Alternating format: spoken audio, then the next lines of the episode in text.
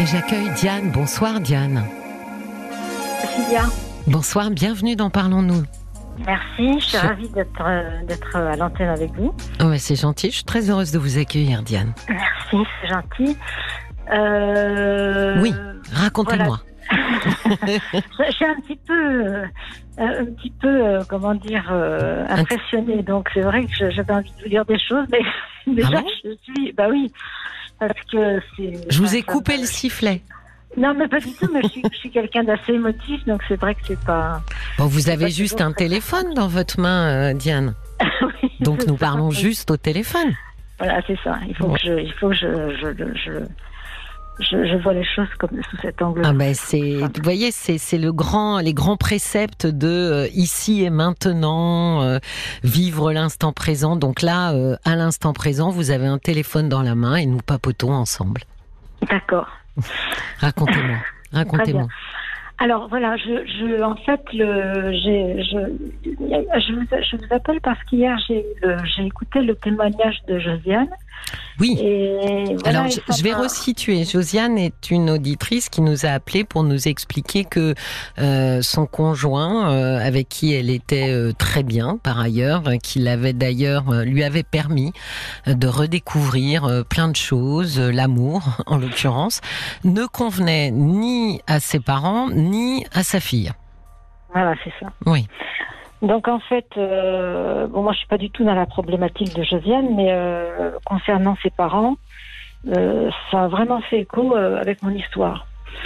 Donc, euh, Écho le fait, Diane, que de ne, de ne jamais sur, euh, enfin, d'avoir des parents jamais satisfaits? ouais, absolument.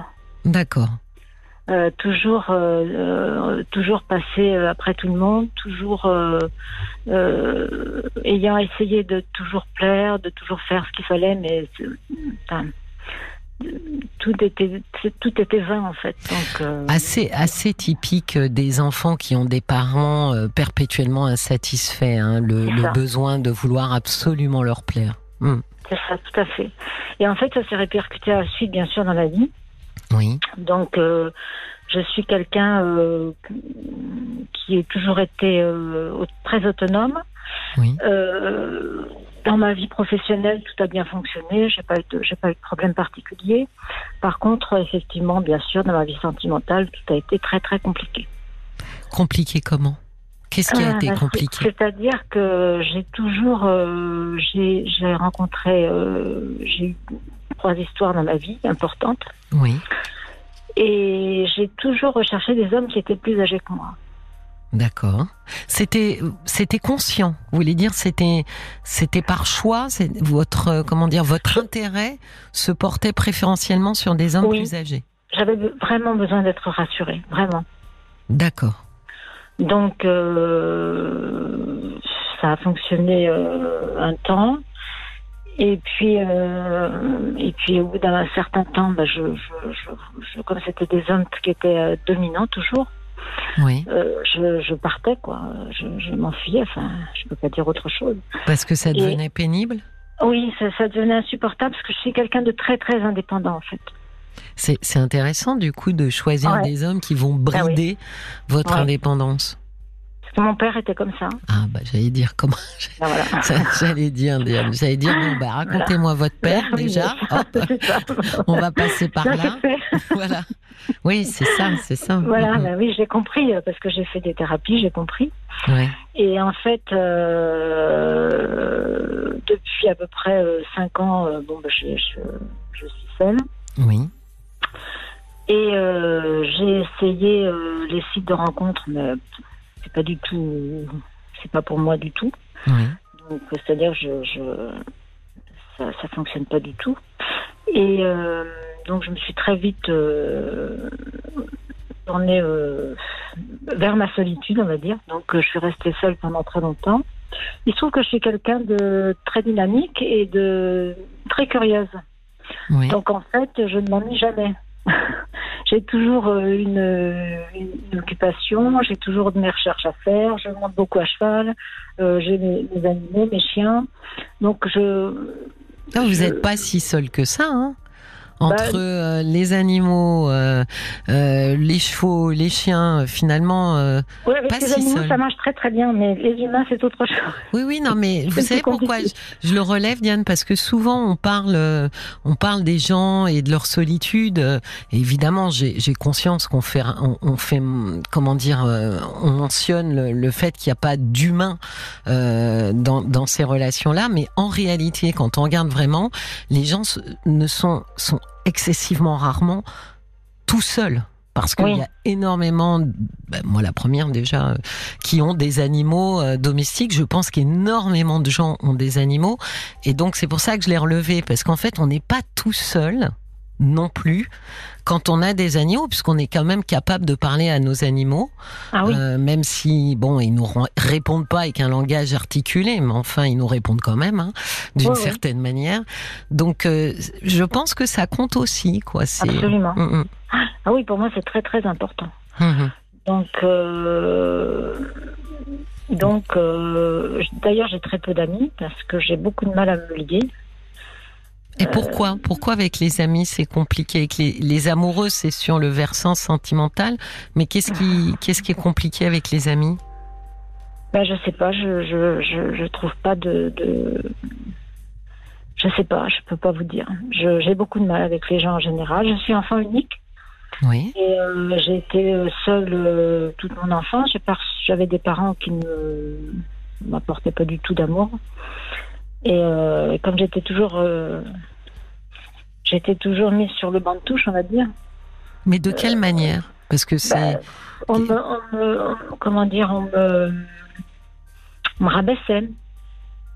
On me, euh, on ne faisait pas attention à moi, ça n'allait jamais. Quoi que je fasse, euh, c'était, vous vous bien. sentiez euh, embarrassante dans Non, ce sens- couple? Non, je me sentais rejetée. Mais ils avaient voulu un enfant Comment ça s'était Alors passé mes, alors, mes parents m'ont eu euh, de- sur le tard. À l'époque, euh, c'était quand même mon père avait 45 ans, ma mère 41 ans. Oui. Et en fait, euh, mon- mes parents m'ont toujours dit euh, Tu es là pour nos vieux jours. Donc c'était un choix, sauf que c'était une bride effectivement. Voilà. Mais ils avaient voulu un enfant. Oui, D'accord. mais Donc, pas pour un enfant, pour, euh, pour eux, en fait, pour, euh, pour assurer leurs vieux jours, en fait. D'accord. Donc ils n'étaient pas en capacité réelle euh, d'aimer un enfant, mais ils voulaient un enfant pour que cet enfant devenu adulte reste euh, à leur côté, quoi. À leur côté, je ne sais pas, mais en tout cas, euh, assument leurs vieux jours. Ouais. D'accord. Mais bon, euh, le problème, euh, ayant un caractère quand même assez euh, affi- affirmé, Oui. bah, ça, ça s'est très vite compliqué à l'adolescence. D'accord. Est-ce que c'est plus là où ils sont devenus dévalorisants? Oui, ça a été crescendo. Oui. Oui. Enfant, en petite, je me souviens très bien de réflexions, de la, notamment de la part de mon père. Et ma Qui mère disait quoi? suivait, euh, Qui disait, par exemple, elle est nulle, on n'en fera rien. euh, euh, Regarde-la. euh, en parlant à ma mère et ma mère qui riait, ça la faisait beaucoup rire. Donc, euh, ça, ça m'a. C'est extrêmement violent. hein. Ah oui, c'était très violent. Hmm. Hmm. C'était très violent et quoi que je fasse, euh, rien n'allait finalement. Oui. Donc euh, je me suis, je pense que je me suis, j'ai essayé de me construire à peu près seule et avec toutes les carences que, que ça peut engendrer quoi. Oui. Et au niveau affectif, euh, bon, bah, c'est, il est certain que je suis, euh, je, je- je- j'en ai fait, j'en ai fait des frais. Hein. Oui, ça a dû quand même se. Cette carence affective, elle a dû quand même beaucoup euh, influencer vos Ouais. relations sentimentales, puisque vous dites que finalement, chez ces hommes, vous cherchiez essentiellement une sécurité affective. Oui, absolument. Oui, oui, tout à fait, c'est ça. Et mais, mais je mélangeais tout, donc. euh, Ça veut dire quoi, je mélangeais tout? Ben, on peut pas aimer. euh, Enfin, je, je, je, je sais, je ne, j'ai jamais vraiment su ce qu'était aimer, quoi, finalement. Je me compte aujourd'hui, quoi. Et c'est compliqué, hein, de quand on a été très mal aimé, d'arriver à distinguer ce que c'est effectivement de d'aimer correctement, que ce soit soi, hein, aimer. Euh, alors déjà s'aimer soi, mais aussi aimer les autres correctement, c'est compliqué parce qu'on n'a pas de, on n'a pas de repères euh, très net, quoi. On peut très vite, euh, euh, par exemple, répéter un modèle, or ce modèle n'est pas le bon. Euh, mais alors du coup, pourquoi est-ce que est-ce que c'est dans la même euh, dynamique que ça ne fonctionne pas avec les amis non plus? C'est-à-dire que j'ai toujours un manque de confiance euh, envers les, les, autres. c'est l'impression que, que, ça me donnait quand vous en parliez, comme si vous vous méfiez en fait. Oui, oui c'est ça. Mhm. Alors, vous vous méfiez de quoi? Qu'est-ce que Qu'est-ce que, éventuellement, dans le pire des scénarios possibles, euh, des amis seraient capables de vous faire comme mal? La trahir, la trahison, c'est insupportable pour moi. Trahir, ça veut dire euh, je t'aime beaucoup, puis ensuite euh, tu n'existes plus? Oui, c'est ça, ou l'abandon, ou enfin, toutes ces, toutes ces blessures. D'accord. Et c'est déjà arrivé avec des amis? Oui, oui, oui. Je me ferme, c'est-à-dire que au fil des années, je me suis fermée. Je me suis complètement refermée sur moi. Je, me rends compte hein, aujourd'hui. Pourtant, j'ai fait des thérapies, j'ai essayé de, j'essaie de, de, comprendre le problème. Je crois que j'ai compris une partie des choses, mais c'est vrai que hum, c'est difficile. Oui, mais est-ce que ça vous manque finalement d'avoir des amis ou est-ce que vous vous dites je suis bien comme ça, j'ai pas besoin plus que ça euh, hum. Bah, oui et non, parce que j'ai envie de pouvoir échanger, de pouvoir euh, plaisanter, de pouvoir m'amuser, de pouvoir sortir, pouvoir faire plein de choses avec des gens, mais, mais je. C'est dur, hein, Diane, d'échanger quand on se méfie des autres. Hein. Ben oui. Ben oui, parce que l'échange, ça, ça implique automatiquement un certain niveau euh, de confiance. Tu peux recevoir ce que je vais te donner, te dire, et je peux recevoir ce que tu vas me donner. Donc si on considère que euh, la, première partie, la prémisse de cette idée, euh, tu peux recevoir ce que je vais te donner est fausse, c'est-à-dire non, tu ne peux pas, parce que tu peux t'en servir contre moi, etc. Bah, D'entrée, il n'y a plus d'échange. Oui, c'est-à-dire que je, quand je rencontre les gens viennent. Alors, ce qui est paradoxal, c'est que les gens viennent vers moi très facilement. Oui. les, gens me racontent leur histoire très facilement. J'allais vous le dire parce que vous écoutez, Diane. Ah oui, énormément. Voilà. J'ai une bonne écoute en fait. J'écoute bah vraiment les gens. Je, veux dire, je, j'écoute. Bah oui. Et ça me submerge parce que je suis quelqu'un d'hypersensible et je prends toutes les émotions. Euh, oui. Sans quoi. C'est. Euh... Ben, elle, elle, elle pénètre en vous. Ah ouais, c'est fou, quoi. Je me suis rendu compte il n'y a pas très très longtemps en fait de ça, hein. parce que je comprenais pas vraiment le processus. Et un jour j'ai eu un déclic. Je me suis dit effectivement c'est ça quoi. Le, le, quoi Le fait que vous écoutez euh, beaucoup, mais vous ne gérez pas forcément tout ce que vous, vous recevez? Voilà, tout à fait. Hmm. Euh, mon hyper, euh, mon hypersensibilité, j'ai beaucoup beaucoup de mal à c'est très gênant pour moi. Enfin, c'est enfin, gênant et à la fois, je, ressens beaucoup les, choses, les gens. Oui. Oui, c'est pour ça qu'ils très, très sensible. Mm. Mais et aussi parce que Diane, les gens qui euh, qui parlent peu, euh, il arrive, alors pas tous les gens évidemment, mais il arrive que beaucoup de gens qui parlent peu écoutent beaucoup. Mm. Et on a toujours besoin d'oreilles. Donc c'est toujours très plaisant d'avoir quelqu'un qui écoute et qui finalement est complètement ouvert sur l'autre. Sûrement trop, hein, Diane. Oui. C'est-à-dire que vous êtes beaucoup trop ouverte sur les autres et finalement vous parlez très peu de vous. Je parle de moi, si vous voulez, mais d'une façon tout à fait superficielle. Mmh. C'est-à-dire que je, j'évoque ce que je parle de ce que je fais, de, mais euh, j'ai beaucoup de mal à me livrer après sur euh, à cause de, à cause, euh, par rapport à cette peur de la trahison? Bah, Je me dis que oui, puis en plus, je me dis que les gens sont très. Enfin, beaucoup de gens sont assez auto-centrés, donc. Euh, donc ça les intéresse pas? Non, ça les intéresse pas, et puis euh, je me dis, bon, ça n'a pas d'intérêt. Oui, mais ça, alors ça, euh, c'est une, une construction qui vient de votre histoire, Diane. Que les gens soient auto-centrés, non, il y a des gens auto-centrés, il y a des gens décentrés, et il y a des gens comme vous, excentrés. C'est-à-dire que au lieu d'être auto-centré, c'est je, je suis tourné vers moi. Décentré, ça veut dire je suis capable à la fois de m'envisager moi, mais d'envisager l'autre. Je peux prendre son point de vue, je peux essayer de regarder le monde un petit peu de, avec euh, avec son prisme. Et excentré, c'est je n'existe pas, je suis complètement chez l'autre.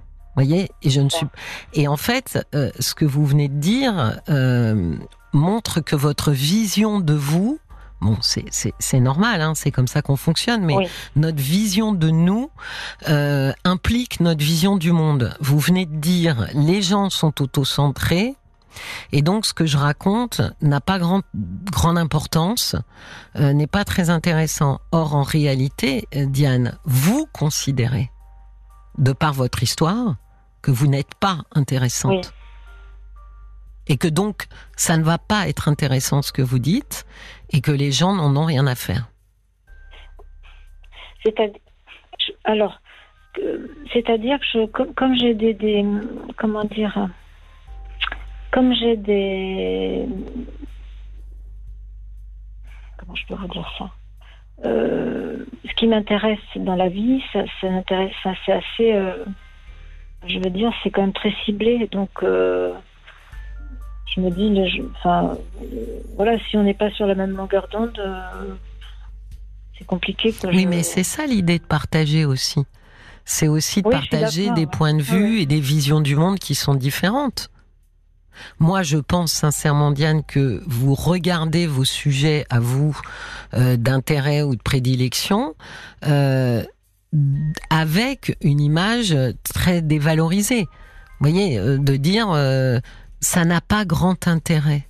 Ça pour moi, ça a beaucoup. Oui, pour moi, ça a beaucoup d'intérêt. Pardon de vous couper, mais, mais pour les autres, je me dis non, ça les intéresse pas du tout. Non, Diane, les autres, vous les euh, comment dire, vous les imagez de la même manière que vous m'avez raconté vos parents. D'accord. Vous m'avez dit, euh, j'avais pas grand intérêt. Euh, ouais, bof. Vrai, bah voilà, ouais, bof. Euh, pas très intéressant. oui, oh, ouais. Vous voyez, tout ces, ça, ça vient de votre histoire. Ça, c'est, c'est ce que vous m'avez décrit du peu d'intérêt que vos parents pouvaient porter sur ce qui vous intéressait, vous. Aujourd'hui, vous dites la même chose sur les gens qui vous entourent, alors même que vous les connaissez pas vraiment mais vous leur prêtez ces intentions-là parce que finalement, vous avez grandi et vous êtes, euh, vous avez mûri avec la ferme euh, conviction que ce qui vous intéressait n'était pas très intéressant pour les autres. Mais cette conviction-là, euh, elle ne repose sur rien de tangible. Elle repose sur ce que vos parents vous ont raconté.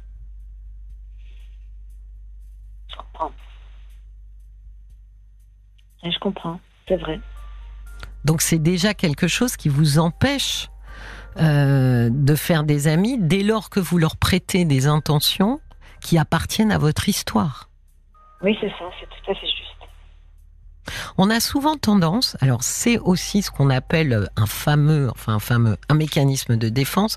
Euh, un mécanisme de défense, c'est quelque chose que je mets en place, pas consciemment évidemment, pour me protéger. Et euh, la généralisation est un mécanisme de défense. Dire les gens, c'est un mécanisme. On les connaît pas les gens. Les gens sont tous différents. Euh, donc dès lors qu'on se met à généraliser, c'est une manière de se protéger. Et vous voyez bien là que les gens ne sont pas très intéressés par ce que je raconte, cherchent finalement à dissimuler le fait que de manière pas très consciente, vous êtes intimement persuadé parce que vous l'avez entendu à, multiples, reprises ou multiples reprises que ce que vous racontez n'est pas très intéressant.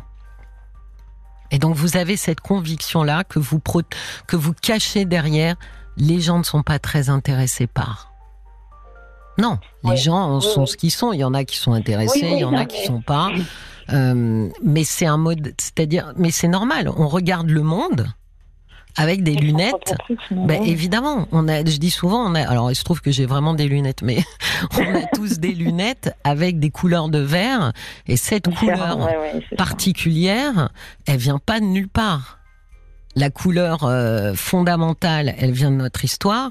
Et ensuite, nous, effectivement, à coup de thérapie, à coup de bienveillance des autres, à coup de vie, d'expérience, petit à petit, on, euh, on éclaircit le verre, on essaye de mettre d'autres nuances. Mais malgré tout, euh, très souvent, on regarde le monde avec ça. Et vous regardez le monde comme vous avez été regardé. Oui, tout à fait juste, c'est tout à fait juste, c'est ça c'est vrai et, c'est vrai que ça en fait toutes les toutes les euh, euh, tout le relationnel dans ma vie si vous voulez autant les amis que les amours euh, c'est compliqué c'est très très compliqué. C'est compliqué parce que vous avez un prisme particulier qui est fait de peur qui est fait de de, de grandes craintes de souffrir qui est fait qui est faite aussi de craintes d'abandon. Oui euh, et qui part aussi de l'idée très certainement de euh, je ne suis pas aimable au sens digne d'être aimé. Oui. Ah Donc c'est très compliqué euh, de, de, créer une relation avec quelqu'un quand on est intimement persuadé qu'on n'est pas aimable. Oui, c'est vrai. D'ailleurs, très souvent, on va trouver des subterfuges pour ne pas s'engager. Hein? Alors soit on choisit des hommes euh, qui n'ont pas envie de s'engager, qui sont pas disponibles, etc.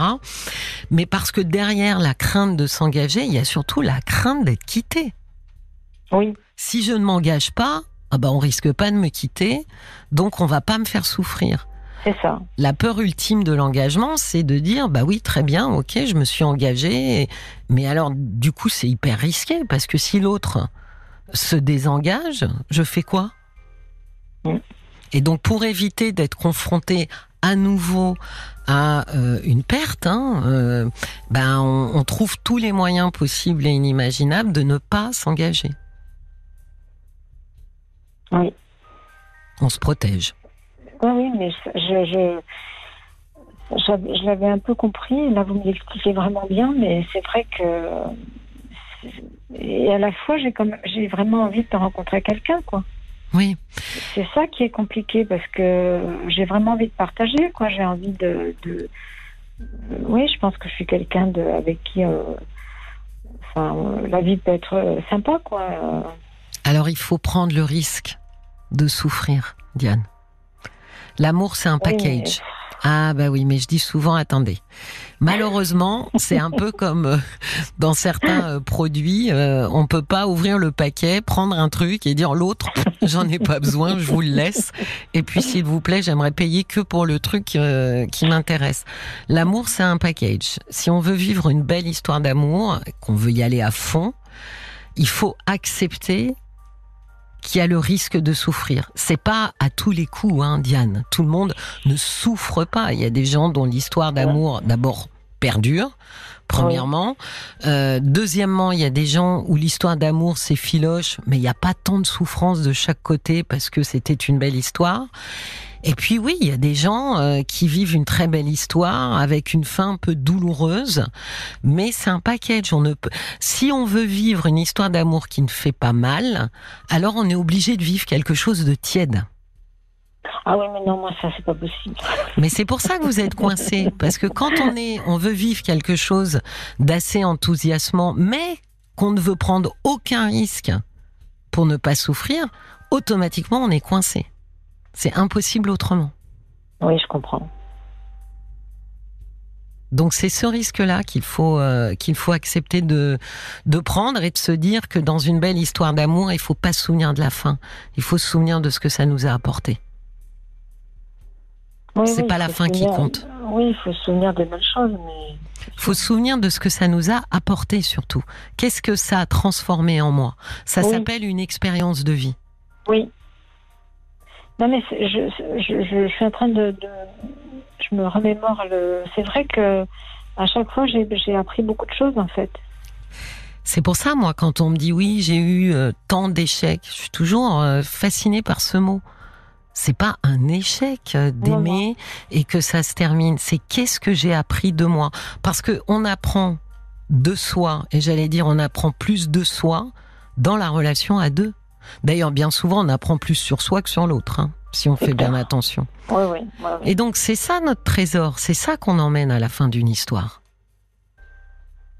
Oui, oui, mais encore faut-il trouver euh, quelqu'un qui, qui, euh, qui, nous correspond. Quoi. Ah, ben oui, mais c'est. difficile, c'est très, très compliqué. Ben, c'est là où il faut d'abord être euh, mesuré sur les attentes qu'on a. Hein, qu'elles soient pas longues comme le bras.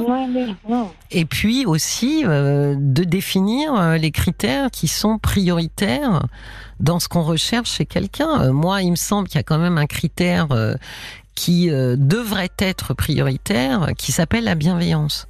Oui.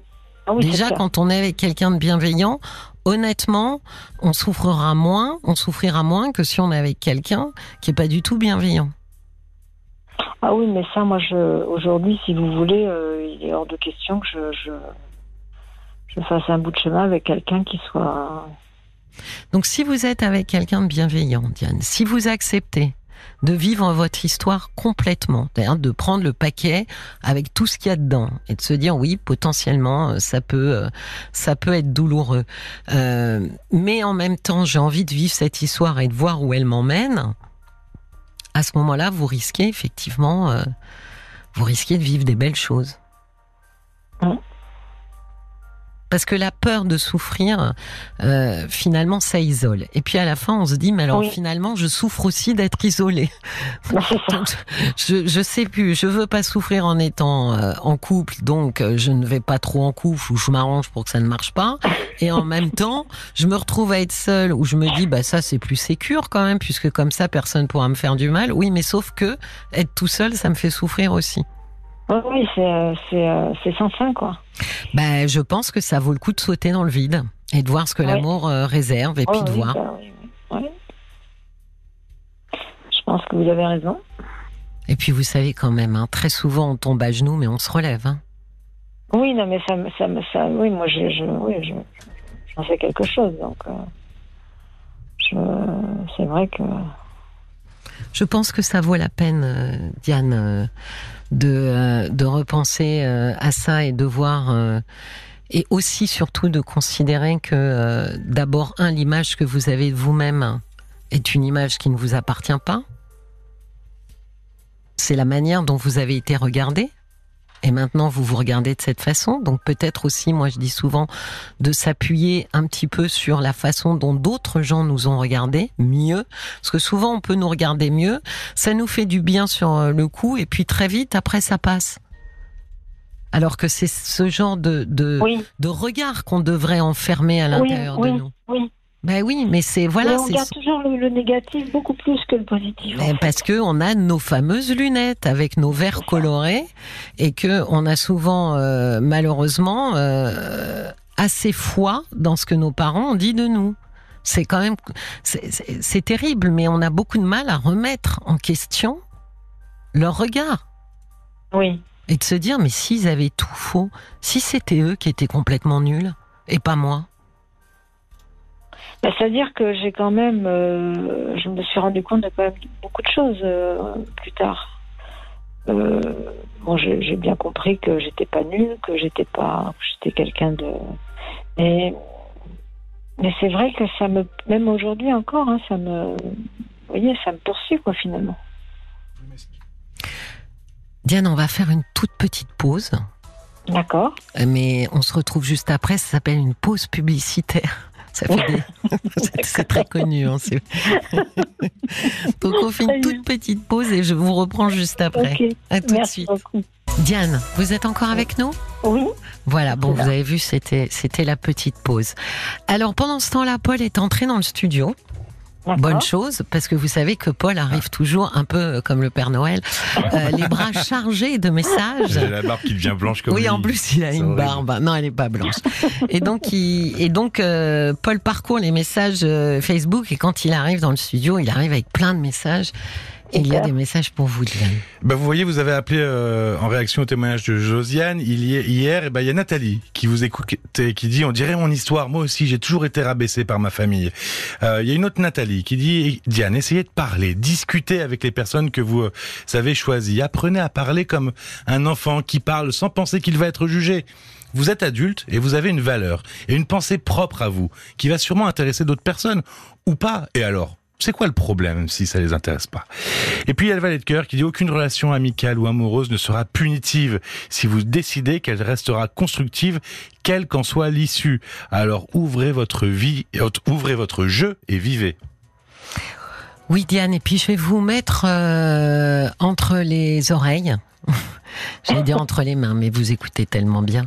Euh, une autre, euh, une autre idée aussi qui, à mon avis, va vous faire aussi réfléchir par rapport à la difficulté euh, à être en couple, c'est compliqué, etc. Il y a quand même, il y a eu un message, même si vous vous êtes défendu contre ce message, il y a eu quand même cette idée, vos parents de, de que votre euh, que votre place, que votre venue euh, dans ce monde soit pour assurer leur vieux jour. D'accord oui, C'est pas rien hein, comme idée, hein, euh, comme motif en fait euh, de. Euh, on peut balayer ça d'un revers de main et se dire, hein. voilà, se dire jamais de la vie, mais n'empêche que on l'entend. et je me disais que quand on est avec une espèce de de destin, hein, on va le dire comme ça, que les autres auraient dessiné pour nous.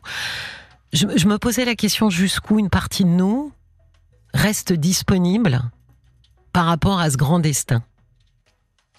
je ne sais pas si je m'exprime bien. Oui, oui, je comprends tout à fait. Vous voyez, je me posais la question, quelle est la part euh, de nous qui finalement, par loyauté, très inconsciente, hein, par, mais qui par loyauté euh, répond à ce, à ce dessin-là, pour le coup, en restant disponible et en s'arrangeant, encore une fois très inconsciemment, pour rester disponible parce que ça ne marche pas en couple.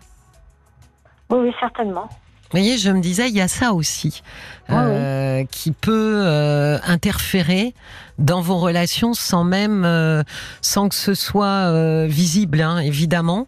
Mais je, je reste toujours ça m'a interpellé quand vous avez dit euh, ils m'ont ils ont voulu un enfant en fait comme bâton de vieillesse hein, pour que j'assure le et en même temps le bâton de vieillesse euh, il se doit d'être disponible pour ses parents. Sinon euh, c'est raté comme comme but. Vous voyez? Et, oui. Voilà, et comme on est toujours, d'une manière ou d'une autre, même quand on s'en défend, mais très inconsciemment, on reste assez loyal oui. à ses parents, jusqu'où reste-t-on ou s'arrange-t-on pour rester disponible et donc disponible pour ses parents vieillissants? Donc ça, ça sera, euh, ça, ça sera à réfléchir pour vous tranquillement. oui, pour euh, se dire est-ce qu'une partie de moi s'arrange pas justement pour être disponible, être dans des relations qui ne vont pas fonctionner ou, ou, faire des choix, hein, euh, des choix de, de, de, compagnons qui ne vont pas fonctionner et d'une manière ou d'une autre, je reste disponible pour mes parents. Et donc je réponds à leur euh, à, la, à leur attente, euh, comme si on s'était soi-même gravé une espèce de de destin quoi à l'intérieur de nous. Oui, c'est fou. Ah, on est capable hein, de faire ça. Ah, hein. Mais, mais euh, d'autant plus, alors je vais vous, je vais vous, je vais vous donner, enfin, c'est pas une anecdote, c'est ce que mon père disait aussi. Mon père me disait, tu es, tu es immariable. Je ne me suis jamais mariée. Ben voilà, vous voyez, c'est ça c'est que finalement, vous avez euh, intériorisé ouais, c'est ça. Euh, tout ce qu'il disait et que euh, c'est devenu une vérité. C'est ça. C'est ça le qui est terrible. Fou, hein Parce que on a quand même, il faut le dire, ça nous arrive de pouvoir penser que nos parents ont dit quelques conneries. Excusez-moi, ah on est d'accord. Donc et pourtant, hein, c'est quand même incroyable. Et pourtant, oui. et pourtant, à un moment donné, ça devient une vérité. C'est ça. Qu'on ne remet même pas, on ne remet même pas en question euh, profondément pour se dire non mais n'importe quoi, quoi. Vous voyez. Euh, ça. Mais c'est très inconscient, mais en fait ça remonte tellement à la surface que après bon, c'est vrai que quand on fait un travail sur soi, toutes ces choses-là, moi j'avais à peu près, j'avais à peu près compris, mais euh, dans les, enfin Ça fait un peu grossière, mais, mais c'est vrai que surtout l'histoire de tu, tu, tu es immariable, euh, Oui. bon, bah, je me suis toujours dit, c'est faux quand même, parce que je me suis jamais mariée. Donc, quelque part, ça, ça résonne en moi. Mais oui, parce que on, prend grand soin quand même à ne pas leur donner tort. Hein. Absolument. ou au moins euh, à leur donner raison. Puis ce qui est assez incroyable, c'est que c'est souvent notre corps défendant. Hein. Ah oui, C'est que on va exactement là où on s'était juré qu'on n'irait pas. Bien sûr. En disant alors moi jamais de la vie je ferai ça ou je ferai comme ça et puis par le truchement de notre inconscient et et boum on est exactement là Ah où on oui. voulait pas aller. Oui, c'est ça. C'est exactement ça. Oui, donc euh, peut-être que cette disponibilité et cette euh, solitude, entre guillemets, en tous les cas euh, sentimentale, euh, elle est aussi rattachée au fait que euh, euh, cette injonction, euh, cette injonction-là, euh, vous l'avez, euh, vous l'avez euh, effectivement bien intégrée. Oui, oui, Paul. je pense, je pense que ça fait partie du, du personnage. J'ai une citation du valet de cœur, si vous voulez, Oui. qui est pas mal, qui dit Aucune montagne, aussi haute soit-elle, ne le sera autant que le brin d'herbe qui pousse en son sommet. Waouh. Vous êtes ce brin d'herbe, alors oubliez cette montagne et admirez la vie qui s'offre à vous. Bravo. C'est un poète. Et ça Je fait du bien un peu de poésie, hein, Oui, la nuit. bien.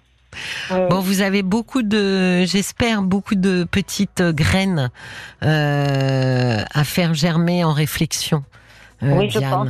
Pour voir, euh, pour voir où est-ce que ça aboutira pour vous. Oui. Mais euh, c'est par des petites graines qu'on fait euh, comme ça, oui, germer. Je dis souvent, laissez infuser notre discussion. Et, Oui. et vous trouverez, vous trouverez un chemin, votre chemin. Oui.